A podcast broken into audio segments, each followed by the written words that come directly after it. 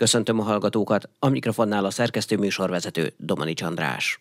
A himnusz születésének kétszázadik évfordulójára készülve digitalizálta az Országos Széchényi Könyvtár Kölcsey Ferenc verskéziratait. Ennek tanulmányozása közben bukkant a költő eddig nem ismert vers töredékére a kézirattár vezetője. Földes Ferenc filológust Várkonyi Gyula kérdezte. Valóban a közönség számára ezek nem voltak hozzáférhetők. Alkalmanként kiállításokon természetesen szerepelnek íróknak, költőknek a kéziratai, de azért ezek műtárgyvédelmi okokból nagyon-nagyon ritkán, rövid ideig és egyéb megszorításokkal. kétszáz évvel ezelőtt, ezernyolcszázhuszonhárom. január huszonkettedikére datálta, keltezte Kölcsey Ferenc a himnusz tisztázatának a kéziratát. Nyilvánvalóan nem azon a napon készült, de a tisztázat ekkora, ekkor került rá, úgymond az utolsó pont. Ez egy szép kerek évforduló, és ezért a Széchenyi Könyvtár úgy gondolta, hogy a nálunk a kézirattárban őrzött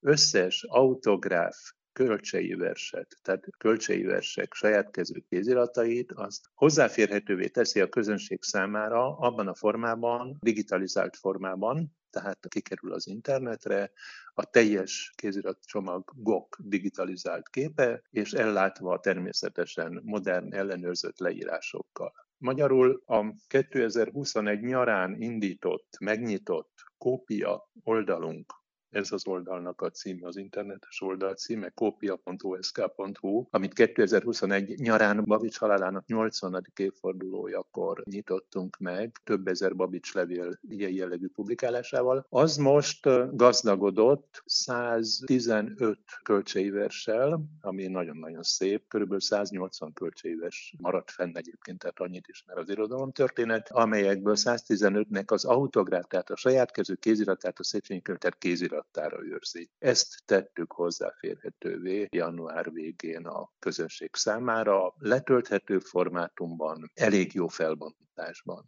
Önt ért az a megtiszteltetés, hogy átnézhette a teljes gyűjteményt, és talált egy egészen különleges kéziratot, amely feltehetően, illetve szinte bizonyosan Kölcsey Ferenctől származik. Ez egy autográf szöveg, amelyet a költő igyekezett olvashatatlanná tenni egy átírással. Hogyan talált rá erre a szövegre? Hát nem annyira megtiszteltetés, mint munka. Tehát ezen dolgoztam, mármint a Kölcsey versek publikálásán dolgoztam. Ilyen értelmű publikálásán, tehát a digitalizátumok megjelenítésén dolgoztam. Azaz alaposan át kellett vizsgálnom ezeket a lapokat, ezt a két kéziratcsomagot, és így került a látóterünkbe tíz sornyi Kölcsey vers, egy vers töredék, amelyet, amelyet így hurokvonallal igyekezett a költő eltüntetni, tehát átírt hurokvonallal. Ugye a Kölcsey verseknek, a Kölcsey leveleknek van kritikai kiadása, modern magyar textológia és filológia egy csúcs teljesítménye, a Kölcsey életmű kritikai kiadása, a Szabó G. Zoltán nevét kell itt megemlítenem, aki a verseket kiadta. Teljesen érthetetlen, hogy valami miatt elsiklott a tekintete ezen töredék fölött. Most viszont ugye, amikor mi elég alapos ellenőrzésnek vetettük alá ezeket a kéziratokat és a kritikai kiadásnak a leírásait, akkor tűnt fel, hogy ez egy olyan szöveg, amelyet nem ismer az irodalomtörténet.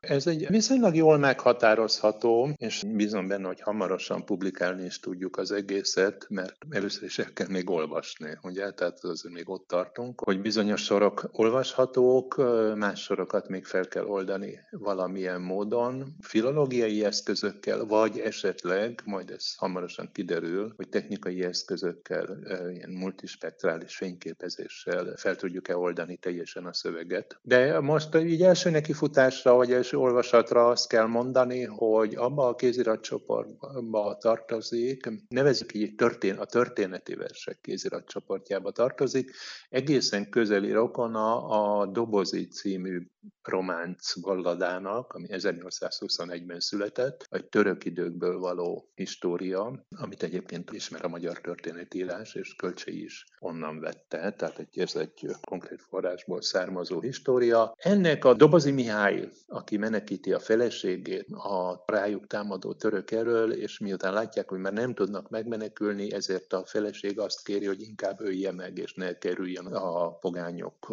rabságába. és így halnak meg mindketten. Na most ennek a Dobozi című versnek a, mondjuk úgy, hogy a, hogy a tematikus gyökeréről van szó, vagy a tematikus vázáról van szó, legalábbis az elejének a vázáról ebben a, az áthúzott és megsemmisített vers kezdeményben, versben. Mikor várható az, hogy a széles közönség is megismerheti a teljes, most megtalált versrészletet vagy verset? Ez a kopia oldalon ott van, tehát ki van téve. A közönség láthatja. Azt gondolom, hogy a szöveg megfejtése, vagy legalábbis a részleges megfejtése nincs olyan nagyon-nagyon messze. Dolgozunk rajta, és akkor meg fog jelenni ez egy tudományos közlemény. Maga értékének megfelelően nem szabad túlértékelni, de nem szabad alulbecsülni sem ezt a szöveget. Elsődleges jelentősége az, hogy nagyon-nagyon kevés fogalmazvány maradt fenn Kölcseitől. Tehát a versei, verskéziratok általában tisztázatként maradtak fenn. Ilyen értelemben a ilyen metodikai, poétikai kérdésekben segíthet valamit, egy kicsit előrébb lépni a Kölcsey alkotói metódusról tud majd valamit mondani. Ez a viszkozatnak tekinthető, vagy verskezdemény, ami aztán másképp manifestálódik a következő versben. Szigma, a holnap világa. Az elmúlt években Magyarországon is megjelentek azok a kullancsfajok, amelyek az akár halálos kimenetelű vérzéses láz vírusát terjeszthetik. Pánikra azonban nincs ok, mert az eddigi vizsgálatok szerint a beazonosított egyedeknél nem volt jelen a kórokozó, mondta az Eötvös Loránd kutatási hálózathoz tartozó Ökológiai Kutatóközpont Evolúció Tudományi Intézetének tudományos főmunkatársa. A lakosság bevonásával zajló kutatás részleteiről Imre Júlia kérdezte Földvári Gábort. kétezer-huszonegyben indult a kullancsfigyelő projektünk azzal az elsődleges céllal, hogy a Magyarországon nem őshonos kullancsfajoknak az előfordulására fölfigyelhessünk, illetve esetleges megtelepedésüket dokumentálni tudjuk.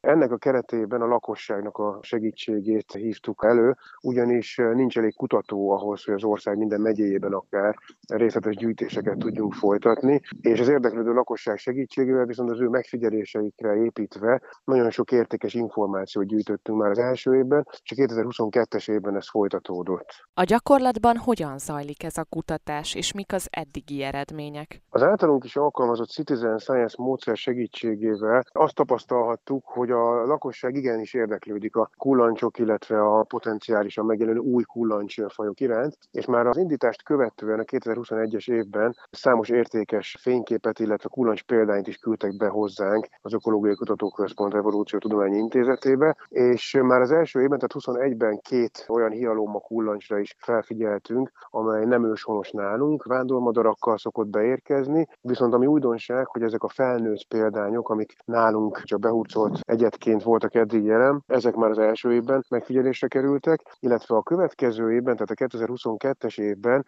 pedig már nagyobb számban, tehát a kettő helyett már tíz feletti megfigyelés szám volt, és ezeknek a molekuláris biológiai vizsgálatát is megkezdtük egyébként, hiszen a fő kérdés az az, hogy ezek a behurcolt kullancsok, ezek képesek-e valamilyen kórokozót is hurcolni, illetve átadni, akár ember, akár háziállat számára. Mindezek alapján akkor lehetséges, hogy az új kullancsfajok akár veszélyesebbek is lehetnek, a már itthon is ismert fajoknál? Először is szeretném leszögezni, hogy pánikra semmiféle ok nincsen, hiszen az a szerencsénk, hogy azok a vándormadarak, amelyek behozzák ezeket a Hyalomma kullancsokat, ezek maguk nem hordoznak olyan veszélyes kórokozókat, amelyeket egyébként ezek a kullancsok képesek terjeszteni. Az elsődleges szempontból fontos kórokozó az a krimikongói vérzéses láz vírusa, amely ugye rendkívül ijesztő nevű, meg valóban ijesztő betegséget okozó kórokozó, de pont ezt a madarak nem tartják fent, a vándormadarak, amelyek hordozzák a kullancsot, és éppen ezért Európa szerte, ahol ilyen behurcolást megfigyeltek hozzánk hasonlóan, még nem találták meg ezt a vírust ezekben a behurcolt kullancsokban. Mi is egyébként még folyamatban vannak ezek a vizsgálatok, de természetesen keressük ezt a kórokozót a Pécsi Nemzeti Virológiai Laboratóriummal együttműködésben, és az eddig vizsgált példányok nem voltak fertőzöttek ezzel a vírussal. Ilyen behurcolások már korábban is voltak, vagy ez is a klímaváltozással magyarázható? Nem egyszerű a kérdést megválaszolni. Minden esetre az egészen biztos, hogy sok-sok ezer éve már hordozzák folyamatosan a vándormadarak ezeket a kullancsokat a mediterrán, illetve az afrikai régióból hozzánk. Ami a közelmúltban történt változás, az az, hogy valóban enyhülnek az őszök, enyhülnek a telek, és ennek köszönhetően az eredeti elterjedésükhöz hasonló klíma kezd kialakulni nálunk is. Ráadásul még a szárazságot is jól tűrik ezek a Hyalomma kullancsok, és pont emiatt várható az, hogy nálunk, illetve akár nálunk északabbra is ezeket a kullancsokat, ahogy behozzák a vándormadarak, nem fognak elpusztulni, ahogy ezt mondjuk pár száz éve mondjuk tették, hanem egyre könnyebben fognak tudni helyi populációkat kialakítani, és hogyha elér egy megfelelő mennyiséget ez a behurcolt kullancsszám, amely eléri a felnőtt kort, akkor sajnos azzal is számolhatunk, hogy már a nőstény és a hím találkozik mondjuk egy lovon, szarvasmarhán, kutyán, és akkor beindulhat a helyi populáció élete is, ami annyit jelent, hogy életképes petéket rak le a nőstény, amelyből majd a lárvák is kifejlődhetnek, és a helyi állatvilág az tökéletesen megfelel tulajdonképpen ennek a kullancsfajnak. Pont emiatt monitorozzuk, figyeljük ennek a változásait az országban, hiszen sajnos nagyon jó esély van arra, hogy egyre gyakrabban és egyre több helyen tud felbukkanni, illetve akár meg is telepedni ez a kullancs. Végül röviden beszéljünk még arról, hogy idén egy új projekttel is bővül a program, Kullancs a kertben címmel. Erről mit kell tudni, hogyan lehet csatlakozni?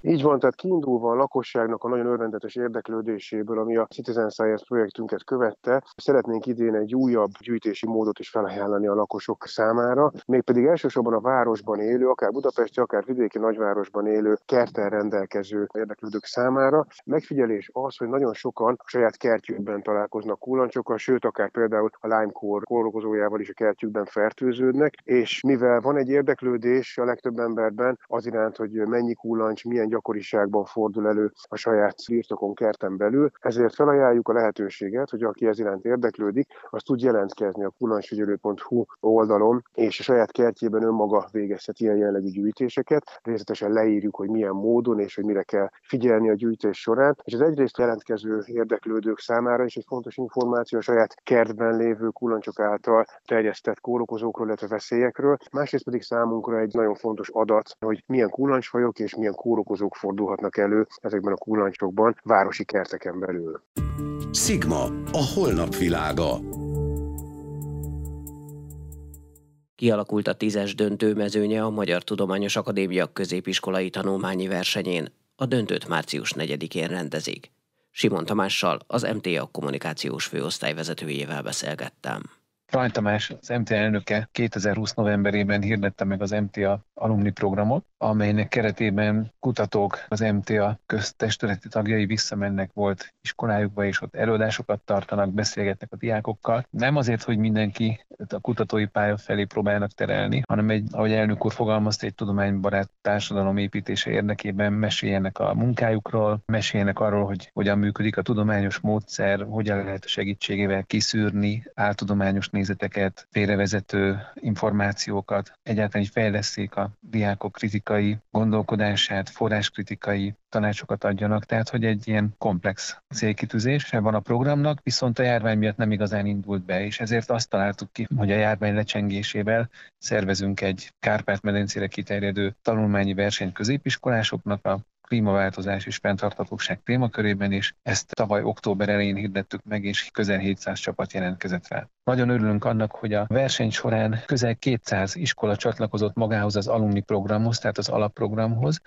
így az iskolák száma a verseny előtti százról közel háromszázra nőtt. Ez körülbelül már a hazai középiskoláknak majdnem a fele, tehát nem csak gimnáziumok, hanem középiskolák általában. Ez azt jelenti, hogy a középiskolai kapcsolatrendszerünk nagyon szépen épül, és ezt szeretnénk most úgy gondozni, hogy tényleg minél többen menjenek el a Magyar Tudományos Akadémia köztestületéből ezekbe az iskolákba is, tartsanak előadásokat, beszélgessenek a diákokkal, ahogy azt említettem. ezerhétszáz kutató csatlakozott már a programhoz, ez elképesztően nagy szám. ezerhétszáz kutató, akiknek a többsége nem csak a saját volt iskolájában vállal előadásokat, hanem hogyha meghívják való, akkor máshol is. És az még fontos, hogy az iskoláknak ezt a tevékenységét anyagilag is tudjuk támogatni, mert évente négyszázezer forintot igényelhetnek a költségeik egy részének fedezésére az iskolák ezzel kapcsolatban, amelyet fordíthatnak tanárok többletmunkájára, de messzebbről érkező kutatók vonatjegyére is, vagy szállására. Kutatók tiszteletdíjat nem fogadnak el, ezt társadalmi munkában végzik, de jár járulékos költségeiket így tudjuk támogatni az iskolákon keresztül, és nagyon sokan igénylik már ezt a támogatást, úgyhogy nagyon szépen beindul ez a program, beindult, amelyet Freund Tamás elnök úr indított el. Hol tart most a verseny? Két online forduló volt, az első forduló után százötvenkét csapat jutott a második fordulóba,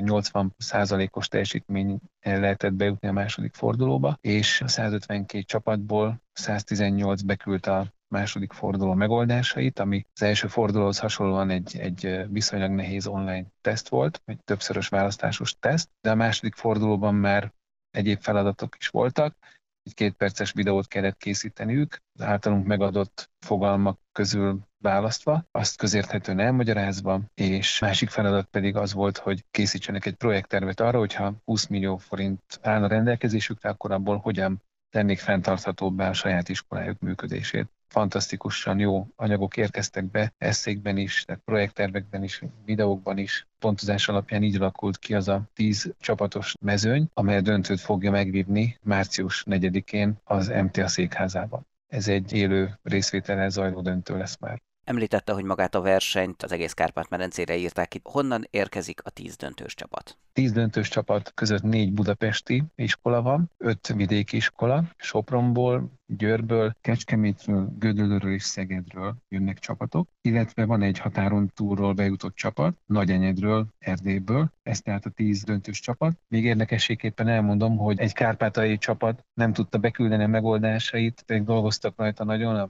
áramszünetek miatt, úgyhogy őket is meghívtuk, de ők nem vesznek részt a döntőben, mert nem, ugye nem tudtuk pontozni a teljesítményüket, viszont ugyanúgy részt vesznek azokban a programokban, amelyeket az em té á szervez ezeknek a csapatoknak, meglátogatják az em té á székházát, a régi kézirattárát, a székházat, városban is szervezünk programokat, úgyhogy ez egy jó ráhangolódás lesz a március negyedikei döntőre, ami szombaton délelőtt lesz. Azért tettük szombaton, hogy minél kevesebbet hiányozzanak az iskolából a diákok, és ezt élőben közvetíti majd az em té á YouTube csatornája, amelyet az em té á pont hú címről lehet elérni. És még azt elárulom, hogy nyilván rengeteg izgalmas feladat lesz, kvíz feladatok és egyéb feladatok is, és fellép egy diákok körében nagyon kedvelt zenekar is a döntő szünetében. Mit nyer majd a győztes? A győztes egy tanulmányúton vehet részt, amelynek során érintik a cé e en-t Svájcban, Genfben, illetve onnan tovább utaznak az iterhez. Ugye ez Franciaországban épülő kísérleti fúziós erőmű.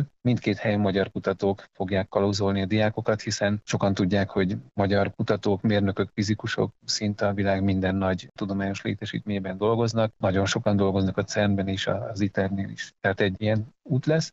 De egyébként a döntőbe jutott tíz csapat minden tagja kap egy-egy jó minőségű tabletet, és a felkészítő tanáraik pedig szintén díjazásban részesülnek. Illetve még azt elmondom, hogy ez egy érdekesség, hogy a legtöbb csapatot felkészítő tanárt pedig egy jó minőségű kerékpárral ajándékozzuk meg, és pont most akart kerékpárt venni, úgyhogy nagyon örült neki, felvettük már vele a kapcsolatot.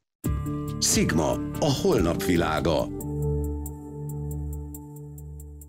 Nem csak az épületeket, de a beléjük vetett közbizalmat is helyre kell állítani Törökországban, mondta Jó Attila, a Budapesti Műszaki és Gazdaságtudományi Egyetem Hidak és Szerkezetek Tanszékének egyetemi docense. A bé em e szakértői csapata a földrengés sújtotta térségben már több mint ötven épület állapotát vizsgálta meg. Imre Júlia interjúja. Antakya városába, ahol a Hunor mentőcsapat dolgozott, ott töltöttük a hétvégét, és az ő munkájuk végeztével együtt jöttünk vissza ide Adana városába. Ez a központja itt most a mentőszervezeteknek, itt van olyan működő nemzetközi repülőtér, ahova indulnak, érkeznek a segélyszállítmányok, illetve a mentőcsapatok, és ezután mentünk át az epicentrumhoz közeli városba, ez a Kahramanmaraş, és ott töltöttük az elmúlt napokat. Mindvégig velünk voltak az Isztambuli Műszaki Egyetem kollégái, és itt ebben a városban épületek felmérését végeztük, mintegy ötven házat, lakóházat mértünk fel, illetve így jártunk a várostól északra és délre húzódó törésvonal mentén is. Volt velünk egy szeizmológus kolléga is az Isztambuli Műszaki Egyetemről. Láttunk olyan elmozdulást, amely ilyen három és fél méternyi elmozdulás különbséget jelentett két földrész között. Ez ugye az utak, autópályák, vasútvonalak mentén azokra merőlegesen szépen látható, ahogy megszakadt a föld. és elcsúszott egymáshoz képest. Ahogyan ön is mondta, több tucat épületet mértek fel, de hogyan zajlik egy ilyen vizsgálat? Mi mindent néznek meg? Egy ilyen helyzetben nem teljes körű szakmai vizsgálatot analízissel és anyagminták vételével végzünk, hanem egy szemrevételezéses vizsgálat zajlik.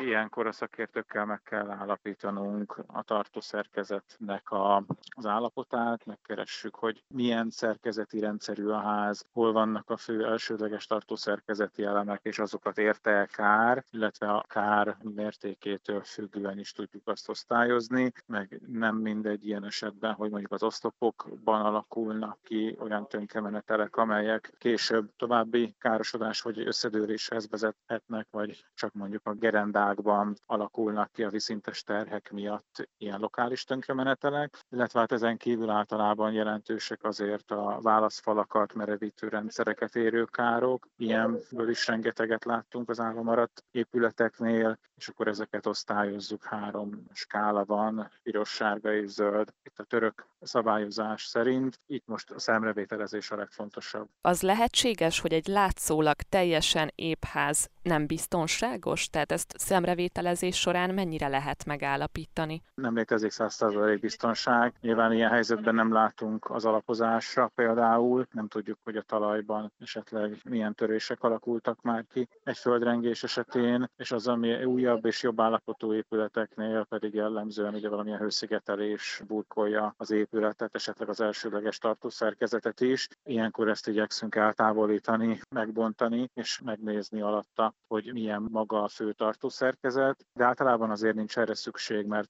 ott, ahol ilyen nagy igénybevétel éri az épületeket, ott általában leesik a burkolat a szigeteléssel együtt, és akkor közvetlenül láthatóvá válik a tartószerkezet, úgyhogy csak ritkán van erre szükség. És hogy tapasztalták, hogy jellemzően milyen típusú épületek úszták meg a legkisebb kárral a földrengést? Az a baj, hogy ezt így nehéz és nem is lehet általánosítani. Nyilván a földrengés epicentrumától való távolság, az elmozdulások, amelyeket szenvedett az épület, illetve a talajviszonyok nagy mértékben befolyásolják a tönkremeneteli módokat. Mindenre láttunk példát. Nagyon régi, kétszintes vagy háromszintes kisebb épületeket is összedönthetett a földrengés, mert olyan módon voltak kivitelező, akkor még nem terveztek. Nem számoltak ilyen földrengésre, de voltak ilyenből biztonságosak is, amelyek komoly vasbeton falakkal voltak merevítve, azokat nem érte kár, és a magas épületeknél is láttunk régebbi építésűt, ami állva maradt, új építésűt, ami viszont összedőlt. És ön hogy gondolja, hogy ezeket az épületszerkezeti sérüléseket érdemes helyreállítani, vagy jobb inkább lebontani és teljesen új épületet emelni? Hát alapvetően ez egy gazdaságossági kérdés. Nyilván van olyan épület, amiről szemmel látszik, hogy le kell bontani, és nem javítható, viszont van egy olyan nem túl nagy, de kisebb károkat szenvedett épület, ahol meg kell vizsgálni azt gazdasági szempontból, hogy azoknak az egy-két sérült csomópontnak a kijavítása, a válaszfalaknak az újraépítése, vagy a merevítő rendszer az mennyire gazdaságos. Mind a kettő lehet jó megoldás, ehhez hosszabb vizsgálatok, illetve alaposabb elemzés szükséges. Ha ezek a helyreállítások meg is történnek, de az ott élőknek mennyire van még bizalmuk ezekben az épületekben? Mennyire lesz egyáltalán bátorságuk visszatérni ezekbe a házakba? Nehéz kérdés. Ugye most mindenki a károkkal, illetve az elvesztett családtagokkal van azért elfoglalva, és így a lakhatásuk is most annak a biztosítása minden energiájukat felemészti. Hosszabb távon megfelelő szabályozással lehet ezen javítani. Ugye volt már egy ilyen váltás a török szabványokban az ezerkilencszázkilencvenkilences izmiti földrengés után, viszont nem elég meghozni a szabályokat, hanem be is kell tartani őket, tehát itt egy közbizalom helyreállítása lenne a feladat, de azt gondolom ez hosszú időt vesz majd igénybe. Műsorunkat teljes egészében meghallgathatják az infostart pont hu és az em té á pont hu oldalon. Búcsúzik önöktől a szerkesztő műsorvezető, Domani Csandrás.